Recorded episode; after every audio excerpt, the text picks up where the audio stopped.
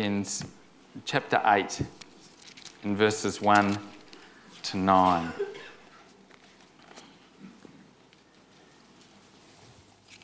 Now, we read this together last week, and we're going to read it again this week, and we'll read it again next week. And today we're reading it looking at the way that they gave joyfully to God. So let's, uh, let me read this as we follow along from 2 Corinthians 8 and verses 1 to 9.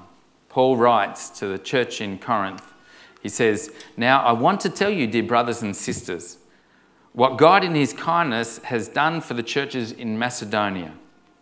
Though they've been going through much trouble and hard times, their wonderful joy and deep poverty have overflowed in rich generosity. For I can testify that they gave not only what they could afford, but far more. And they did it of their own free will. They begged us again and again for the gracious privilege of sharing in the gifts in, in the gift of the Christians in Jerusalem. Best of all, they went beyond our highest hopes. Their first action was to dedicate themselves to the Lord and to us for whatever directions God might give them. So we've urged Titus who encouraged your giving in the first place, to return to you and encourage you to complete your share in this ministry of giving. Since you excel in so many ways, you have so much faith, such gifted speakers, such knowledge, such enthusiasm, and such love for us. Now I want you to excel also in this gracious ministry of giving. I'm not saying you must do it even though the other churches are eager to do it. This is one way to prove your love is real. And you know how full of love and kindness our Lord Jesus Christ was. Though he was very rich, yet for your sakes he became poor, so that by his poverty he could make you rich. Church, let's uh, pray together as we ask God to speak to us, to meet with us, and to guide us as we gather together this morning. Let's pray. Oh God, your people gather, and we just want to rejoice this morning. Uh, rejoice because this is a day that you've made. Uh, rejoice because we are living and breathing in your playground, the earth. God, you've created this place and you give us life and breath and you give us so many great and wonderful things. And we don't want to rush through today without pausing and just reflecting on your generosity, on your kindness, on your goodness to us. God, uh, some of us find ourselves in places of plenty Lord, we thank you for rich friendships and relationships. God, we thank you that we have food to eat and to choose from, different flavours, different ways of cooking it, and so much choice. God, we thank you that we have uh, so many material possessions that we're able to cope with losing some. God, we thank you for the joy of being able to rest and relax and enjoy our time off as well as enjoy working. God, we thank you for your word, for prayer, for your good gifts of yourself to us. And God, some of us naturally would feel uh, not like rejoicing because of our circumstances. God, some of us would feel uh, worn out, uh, really sick, really tired, uh, like we don't have enough resources, like we wished that we had more. If it wasn't for the fact that we know that you're with us and that you are in control of this whole playground, this earth. You're our God, you're our Lord, and we know that we don't rejoice in our difficult circumstances, but we rejoice in you. God, you give us strength through everything that we're facing. So, God, for those that are weeping this morning, uh, give them the joy that comes from knowing you and knowing you're with them. God, for those that have plenty, may they be overwhelmingly thankful with joy for what you've given. And God, for us as we meet together today, we just want to tell you we're thankful. We belong to you.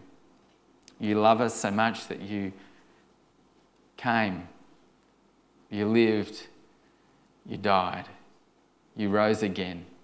We can't outgive you. So we thankfully and joyfully say thank you. And we now just worship you with grateful hearts and with great joy. In Jesus' name, Amen.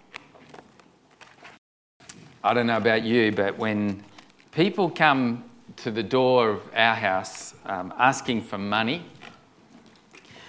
or when they ring up at uh, right when we're sitting down for dinner, I, when they come to the door, I feel like hiding. Sometimes I kind of, you know, get behind and hide and feel like not answering the door. Uh, or when the phone rings, I just feel like, you know, saying, sorry, we don't speak English and hanging up. And some of you have done that before. you know, sometimes I often make an excuse and try and put people off. But if it's a good cause and I've already opened the door, you know, and if it's a, some kid with a MS Readathon form or something like that, sometimes I'm caught and there's just nothing to do but give. And I fumble around and I find my wallet and I kind of look and I think, oh, look, I hope there's something small in there. And I grab a few dollars and I go back. And the great thing is that the person's wrapped because I've given something, which is better than nothing.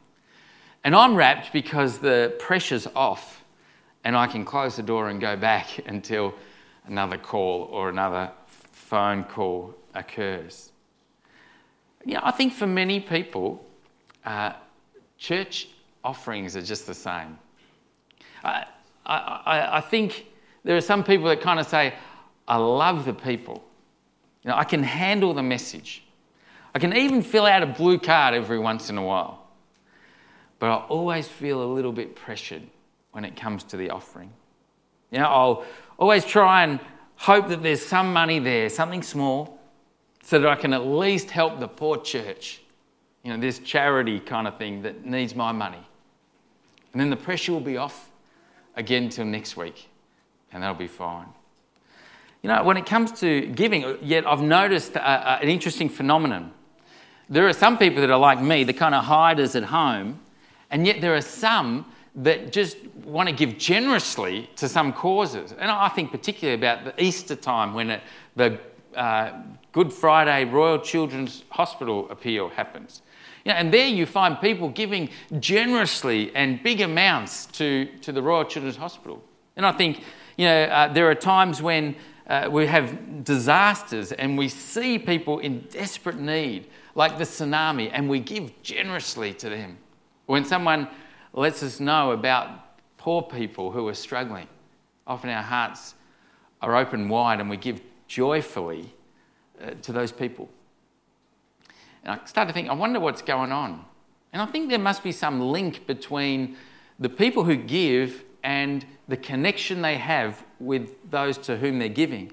Like I often find people will give generously to the Good Friday appeal if their children have ever been hurt in any way and needed help, especially if they've been helped at the Royal Children's Hospital. You know, often people that have kids say, I have a connection with that because if my kids are ever to be in trouble, I want them to be helped well, so I'll give. And people are generous because they see the value and they have a relation, some kind of relationship with what they're giving to. I think about that with the tsunami. You know, we saw all those pictures and we just thought, oh, I can't go over there and help myself. But I, I just can't imagine what that would be like. So I'll give. They're human beings just like me. And other times, perhaps, we've felt, uh, you know, when people talk about the poor or a need that's been given, you know, each of us know what it's like to have not had enough money or to have been hungry or to have faced the prospect of not having a job and wondering where we will get the money. And we identify with those we're giving to because we don't want to be in that situation ourselves. I think there's a relationship between what we give to and, how, and that affects how we give. So I wondered this morning as we come and you, uh, as we talk about giving joyfully to God, giving joyfully to God, whether you might notice that sometimes as the offering bowls come around, there are people around who pull out a regular envelope. You know, they've come prepared, they've come planned. There are other people who get it out and they have a smile on their face. Some people even uh, are not so much talking, but almost worshipping as they give. And they give, you would say, joyfully when it comes to the offering time. I wonder what's the difference. Could it be that there's some direct relationship to the giver and the one they're giving to? Makes me ask, how does God want me to give? You, you remember last week we looked at this passage and we unpacked the fact that Paul is writing in 2 Corinthians to the church in Corinth. And he's reminding them about the instructions that he'd given the church in Corinth in 1 Corinthians chapter 16, earlier when he'd written his previous letter. And in that chapter, he told them that he was on his way, he would be coming, and that when he came, he was wanting to collect money from them that he could take to the Christian, Christians in Jerusalem, the churches in Jerusalem. And remember, he told them that they should put aside a bit each week so that when he came, they would just be able to hand over the money. He could take it back to those Christians in Jerusalem. See, they were uh, in Jerusalem, they were poor, poorer Christians, they were poorer churches, and they were people that were um, a minority in Jerusalem. And they were really finding it hard they were suffering from poverty and from famine, and they were a minority that were misunderstood by the Jews who they'd left as they became Christians, and by the Romans who were occupying Jerusalem at that time. Why was Paul talking to the church in Corinth about this? Why was he asking them to collect this offering and now writing to them again in 2 Corinthians? Well, this is why he became a follower of Christ when Jesus came and met him, a bright light on the Damascus road. And the risen Lord came to him and he said, uh, Paul, I'm sending you. I'm sending you to the Gentiles. I want you to take the gospel to them. And the Jewish Christians were a bit concerned because up until that point, the major focus of mission was on the Jewish people, God's chosen people. Now, Paul was starting to take the gospel to the Gentiles. So they called him in. They said, You need to come and talk to the heavies here at Jerusalem. And we need to talk to you because we're the, we, we want to make sure that what you're doing is right. And so we see we saw in Galatians 2 and verses 6 to 9, Paul before the, the heavies in Jerusalem who were listening to him. And after listening to him, they saw that Paul had indeed been given the responsibility by God to take the good news to the Gentile people. And they said, Go, you know, go. But one thing we ask you to remember as you go and preach to those Gentiles people who are quite well to do uh, as well. That when you're preaching to them the gospel that we've learnt and that we know, when they become Christians, tell them, you know, don't, don't forget the poor people, the poor people that had the gospel and are sharing it with them. And Paul said, That's something I want to do. I'm pleased to do that. So during his third missionary journey, Paul had gone and he'd collected money from the churches in Macedonia. They were the Philippi church, the church in Philippi, the Thessalonica church, and the church, the people in Berea. And they had given money to Paul, though these churches in particular were poor. And they'd given him, they'd given money to him, even though they were poor and they were suffering persecution. So these churches were surprised Paul. They'd given him more than he'd expected, and he was amazed. And here, in the verses we read today, Paul is talking to the church in Corinth, and he's using the churches of the Macedonian churches. And he's saying, Look how they give. This is how they gave. And what he's trying to do is help them to excel in giving. You know, they'd excelled in faith. We talked about that last week. They'd excelled in knowledge. They'd excelled in enthusiasm and in love. And Paul says, Come on now, guys. You're excelling in so many ways. Excel in giving. You know, this was a church that were kind of had a lot of division and quite a bit of pride. You know, the different spiritual gifts they were, you know, saying, I've got this gift, or I follow Paul, I follow Apollos. And it's kind of a wealthier church, the church in Corinth. And Paul's just saying, remember how he said to put that aside? I want you to go through with the gift. Last week we talked about how they excelled in giving because they gave themselves to God first. This morning I just want us to look at another aspect out of this. And it's the incredible way the Macedonian churches gave joyfully to God. They didn't run when there was a knock on the door. You know, they didn't uh, hang up and speak in a different language. They, they didn't begrudgingly pull out a few dollars to help a charity, but they gave with great joy to God. Why did they do that? Well, I think we can give joyfully because of the grace that God has given to us. And I think that's why the Macedonian churches gave, because they understood the grace of God and what He had given to them. Let's have a look, particularly now, at 2 Corinthians chapter 8 and verse 2. Let's read that. Um, uh, if you have that there, open it up and let's, let's just look at this verse here. I want you to see, uh, Paul begins in verse 1. He says, Now I want to tell you, my dear brothers and sisters, what God in his kindness has done for the churches in Macedonia. And then he says this verse Though they have been going through much trouble and hard times, their wonderful joy and deep poverty have overflowed in rich generosity. And Paul is explaining here to the church in Corinth what happened with the Macedonian church, and he said, This is an incredible church. They were generous.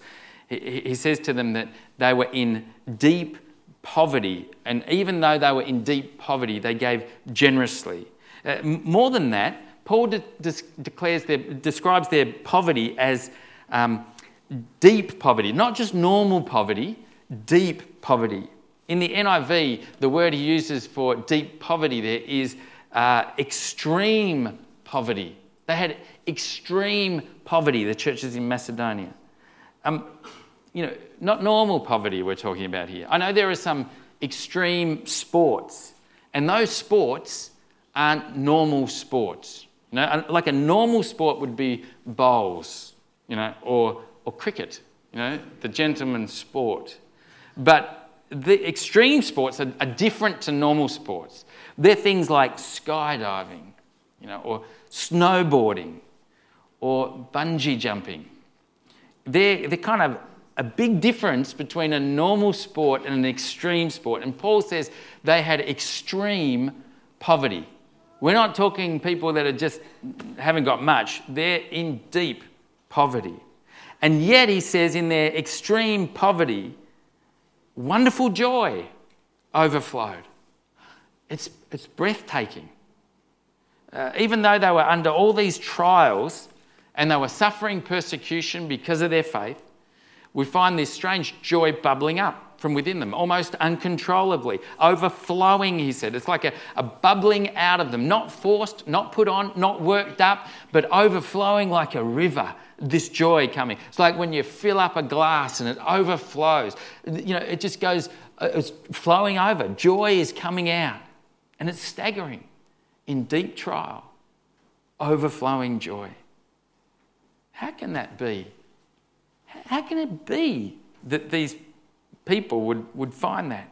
Well, you know, what, what I think I've found to be true, and uh, if you're taking notes, this would be the first point that hard times can bring joy. Hard times can bring joy if we cry out to God for help. Uh, hard times can bring joy if we cry out to God for help. I don't know about you, but I find that in some of the most troublesome times in my life, out of the most difficult hardships that I've faced, there have often been the times when I've cried out to God the most for help. Anyone feel that too? I mean, when I've been right at my wits' end and not knowing what to do, is when I've got down to my knees like never before and cried out to God God, I need your help. God, protect me. God, help me. And my guess, my hunch is that what was that this kind of thing was going on with the Macedonian churches.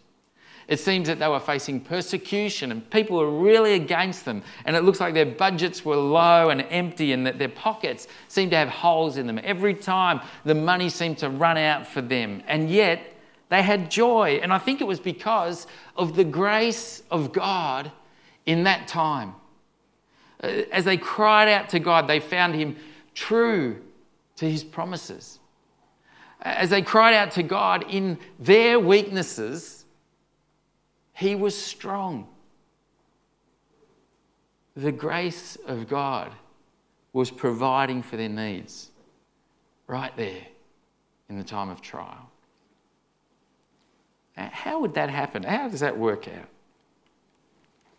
Well, I think they would be kind of saying, God, we thank you so much that you loved us enough to die for us. We've heard the gospel, these churches would say. Paul's come and shared us about your, you know, your incredible love that you would come and die for us and forgive us, and we have this new relationship with you. And we want to thank you, God, that now in our weaknesses, we know that you are strong. And so now, God, we're saying we put our trust in you, even though the figures don't match up, even though people are trying to hurt us, even though people are trying to destroy us, we put our trust in you, they would have been saying. And then they would have found this incredible thing that as they did that, they would have experienced God's help greatly. They would have found Him helping them, giving them joy in the midst of their hardship, giving them thankfulness for what they did have, not what they didn't have, giving them the strength to trust Him all the time. I think this is what Paul had experienced himself. If you want to just flip over a couple of chapters to, to 2 Corinthians 12 and verses 9 to 10, here you'll see that Paul himself had a, a thorn in his flesh. He had a, a, a problem that was really um, bugging him, it grieved him. In fact, it grieved him so much that he begged God three times to remove it, to take it away. And then in verses uh, 9 and 10, he says, Each time God said, as I asked him to take it away, My gracious favour is all you need. My power works best in weakness. So now I am glad to boast about my weaknesses so that the power of Christ may work through me. Since I know it is all for Christ's good, I'm quite content with my weaknesses and with insults and with hardships and persecutions and calamities. For when I am weak, then I am strong. I think Paul had cried out to God in the midst of his, his, his troubles. And the Lord had said to him, Paul, my, my grace is sufficient for you. My power is made perfect in weakness. And Paul's response is just incredible. It's exactly what the Macedonian churches did. He says, So now I'm glad, joyful, I'm happy, I'm filled with joy. I'm happy even though the problem hasn't gone and I've still got this wretched thorn in my side. But I'm filled with joy. Why? Because he's found in his weaknesses God's grace, God's power, God's love. I wonder about you. Uh, how do you go in your struggles and in your time? Maybe you found yourself uh, weak, maybe weak financially. Uh, most of the time, when we don't believe that God's in control and that He's in control of everything, when we don't have much, we pull back and we say to ourselves, you know, in my weakness, I need to be strong. You know, we kind of say, I've got to, I've got to take a bit more control in here because we just haven't got much. when God is right with you in all of that time. And He wants to help you. And He wants to be part of what He wants you to, in your weakness, to cry out to Him and give you strength. Whether it's a, a sickness that you have, a struggle that you have. You know, we can start to get mad at God and say, Why don't you help me in this? Why don't you make me well? Why don't you do this for me, God? Because I, I just need it. And some people just get more and more upset and angry and bitter at God. Not the Macedonian churches, not Paul. The more and more they were in weakness, in difficulty, the more they cried out to God and found His grace is sufficient in all that time. I don't know what your situation is. Uh, for you, you know the times when you feel weakest in that time, cry out to Him. Say, God, everything I have is yours. All that I am is yours, and all the good things that I have, you've given me. And I don't want to grab onto them and clutch them, even at this time, God. I want to put my trust and faith in you, knowing that in my weakness, you are strong. Do you know God's grace? Cry out to Him, depend on Him. Pray continually. Feed on His Word. Ask God to help you. And you'll find the grace that is sufficient for you. Uh, the second thing, if you're taking notes, I think when we think of all God's joyfully given to us, all the things that God has joyfully given to us, when we think of that, then we live and give joyfully. See, when we think of all the things God's given to us, we give joyfully. We love to give joyfully. We want to give joyfully. You know, many people have never known the grace of God. They've never put their trust in Him. They've never understood. They, and, and therefore, they think that all they have is because of them. You know, they think, well, all the things that I have, this good work, you know, that I've done, this business that I've built up, is because of my blood, sweat, and tears. You know, I was fortunate to be born with, with abilities and a brain that I can use, and look what I have built.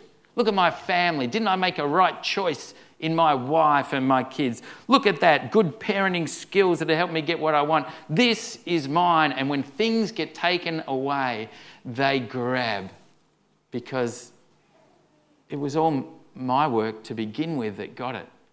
And any letting go is disaster. This is the opposite of Christian belief, which says God is the most joyful giver that there ever was. And everything that I have, everything that I see comes from Him. And when I realize that, I can't help but overflow with joyfulness because of him. You know, it's like the hymn writer um, Maltbie uh, Babcock, who wrote in the year 1901 This is my Father's world, and to my listening ears, all nature sings, and round me rings the music of its spheres. This is my Father's world. I rest me in the thought of rocks and trees, of skies and seas, his hands, the wonders wrought. He finishes off in the last verse, the writer, and says, This is my Father's world.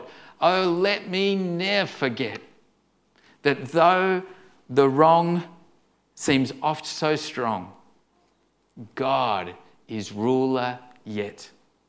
This is my Father's world. Why should my heart be sad?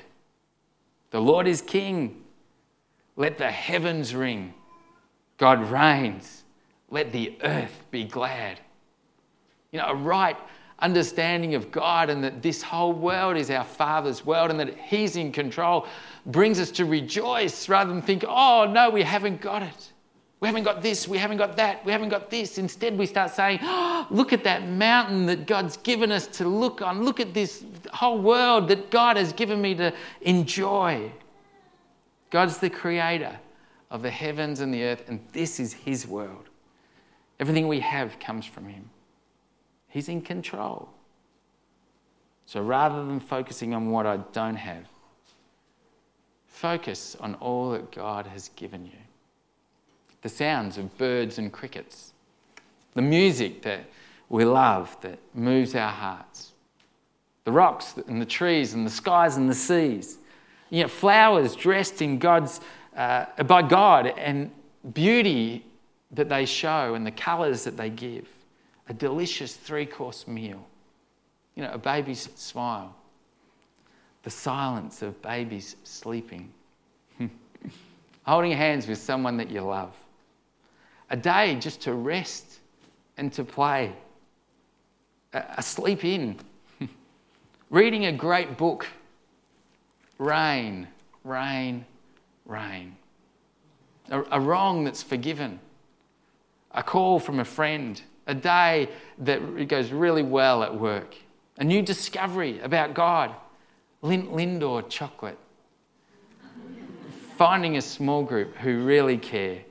you know, an assignment that's completed and given in, the incredible wonder and creation of human beings and being one, the death of a son for you, the resurrection of a son for you, the love of God the Father for you. Why should my heart be sad? The Lord is King. Let the heavens ring. God reigns. Let the earth be glad. It's true, isn't it? That when we think of all that God has joy- joyfully given us, we love to give joyfully. We love to give back to Him. God's joyfully given us everything. So let's give joyfully to Him. As someone said, you are never more like God than when you give. And it's no wonder, isn't it, that, that Paul wrote in 2 Corinthians 9 7, For God loves the person who gives cheerfully or joyfully. Why? Because the one who gives joyfully knows Him understands that this is his world, understands that all that he has done for, for that person. God loves it when people give joyfully. There's a bumper sticker that says, God loveth a cheerful giver, but he also accepts from a grouch. the, the Greek word for cheerful is the word we get from, that, that we get hilarious from. And in the New Testament church, when they gave, it was hilarious. They were cheerfully giving, hilariously giving. In the modern church today, so many churches, when it comes to the offering, it's the low point in the service. It's, it's a real shame. People may have just forgotten that this is our Father's world and have become to treat the church like a charity. You know, flip a bit here because they need my help. They don't need your help. It's about giving to God. And that's why the Macedonian churches were eager to give. They couldn't be stopped from giving. You know, when I think about our church, I just want to ask you this morning are you a joyful giver? Ask yourself, check that. Do you consistently tithe? Do you find delight in giving your day to God? Do you start each day and think, God, this is your day that you've given me? Do you give your uh, activities that you do to Him, your gifts to Him, your time to God? Do you get the sense that everything that you have comes from Him and recognize it and say thanks constantly during the day? If you find it hard to be joyful in giving, God would say, hey, check your attitude. Come back to me. See what the Bible says about what I've done for you. And uh, are you appreciative of that? Do you know that? Do you know me? I want to say to you, as your pastor, that I really do believe that as a tribe, you know, as, as God's people, as, as His church, we are a, a generous church. Do you know last year, last financial year, we gave away $65,000 to people um, outside our church.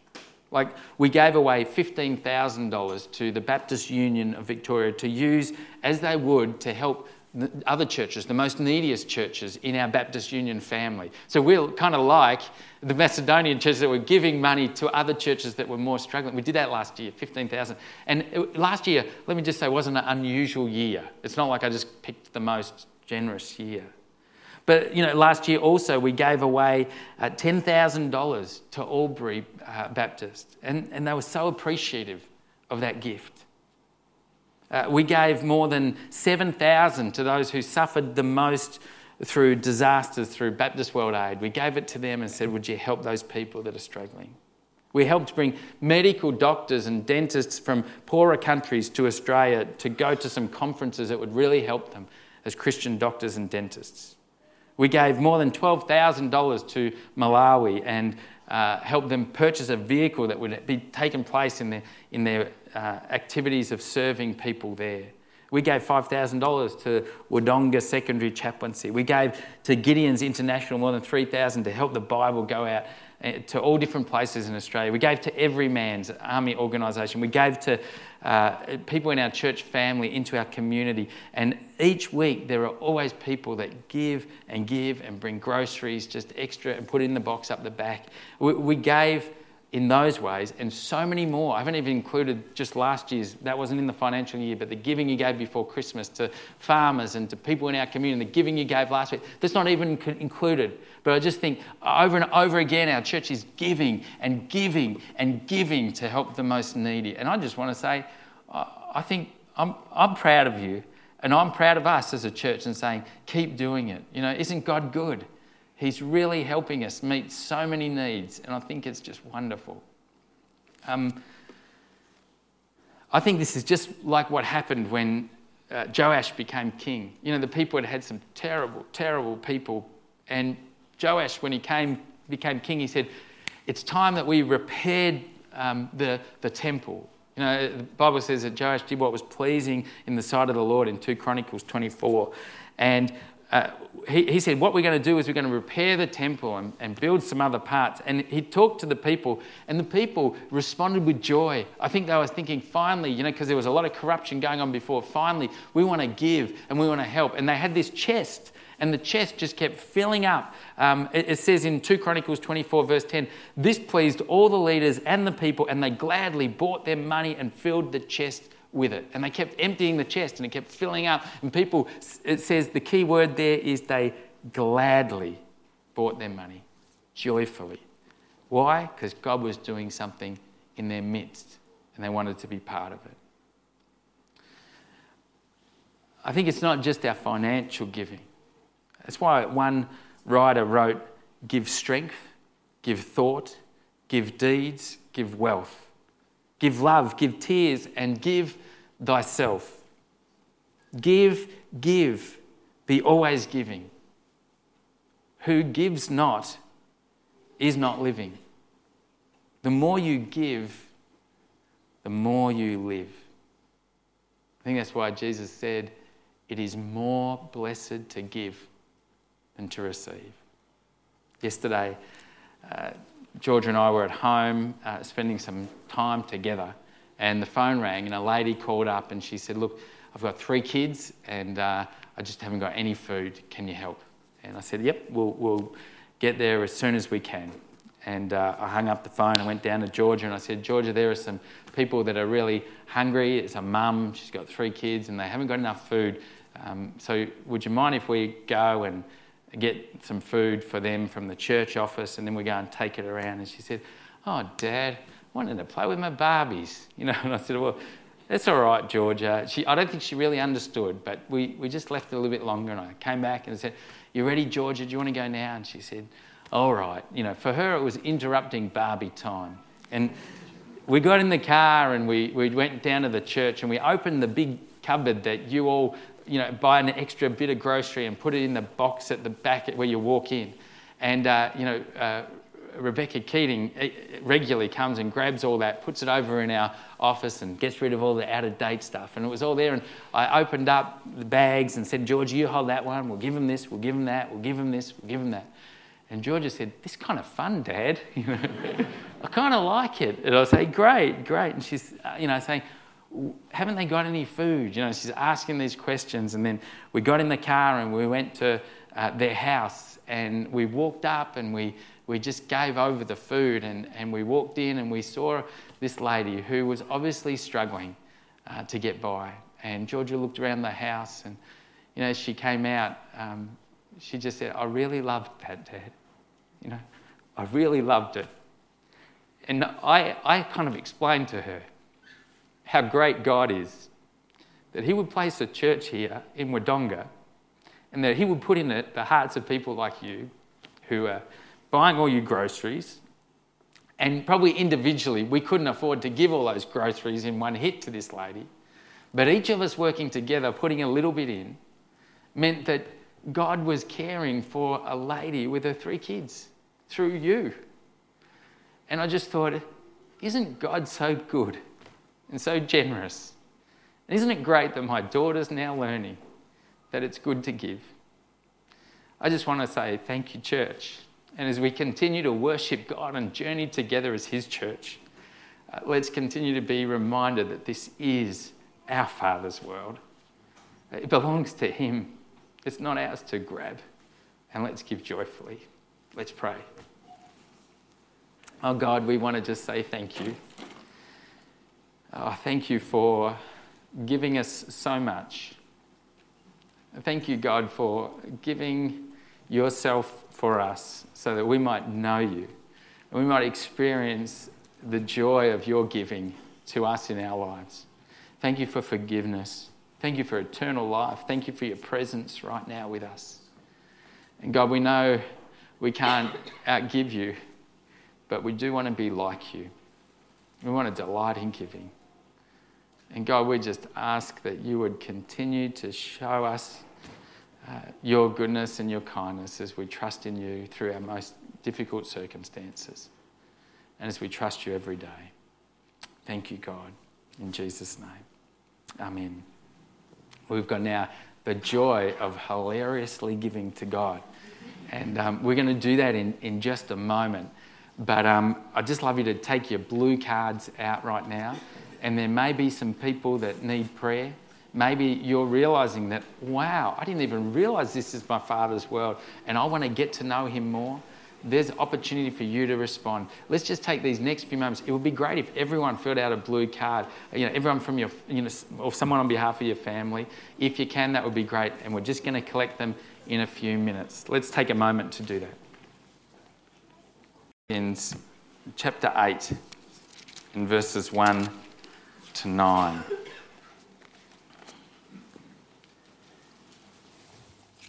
Now, we read this together last week, and we're going to read it again this week, and we'll read it again next week. And today we're reading it looking at the way that they gave joyfully to God. So let's, uh, let me read this as we follow along from 2 Corinthians 8 and verses 1 to 9.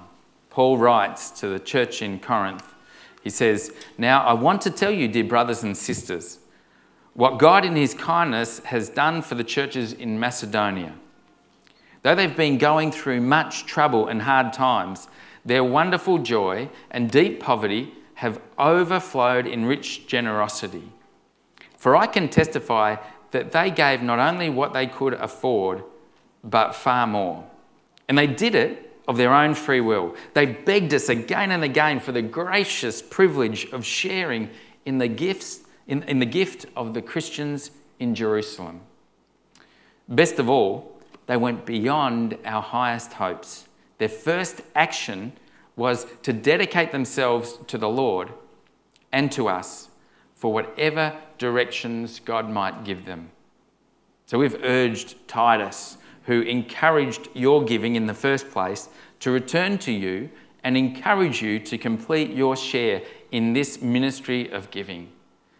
Since you excel in so many ways, you have so much faith such gifted speakers, such knowledge, such enthusiasm, and such love for us. Now I want you to excel also in this gracious ministry of giving. I'm not saying you must do it, even though the other churches are eager to do it. This is one way to prove your love is real. And you know how full of love and kindness our Lord Jesus Christ was.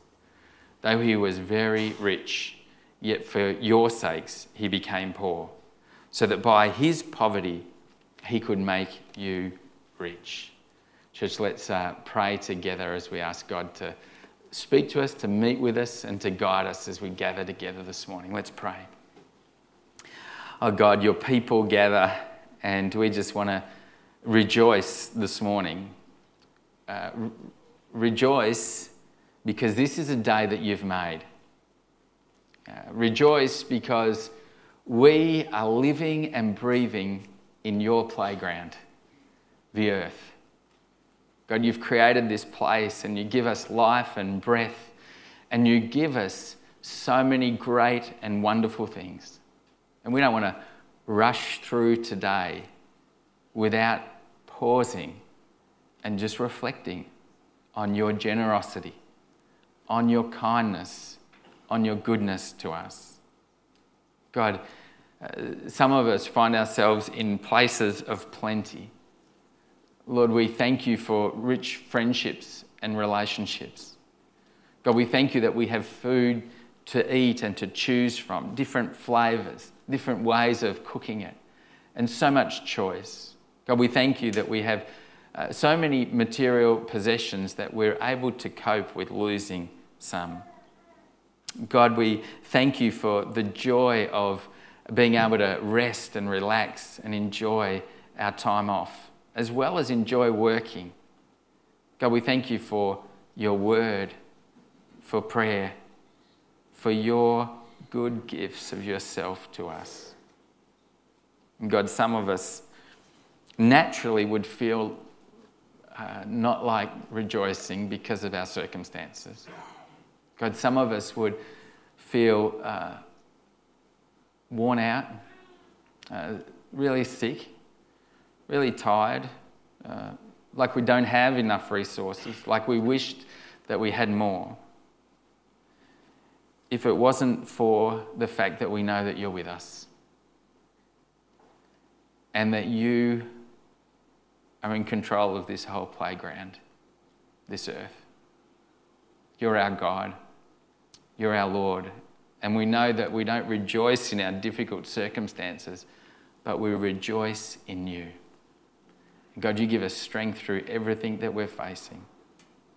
So, God, for those that are weeping this morning, uh, give them the joy that comes from knowing you and knowing you're with them.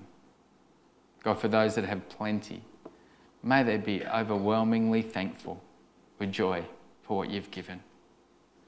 And God, for us as we meet together today, we just want to tell you we're thankful. We belong to you. You love us so much that you came, you lived, you died, you rose again. We can't outgive you. So we thankfully and joyfully say thank you. And we now just worship you with grateful hearts and with great joy. In Jesus' name, amen.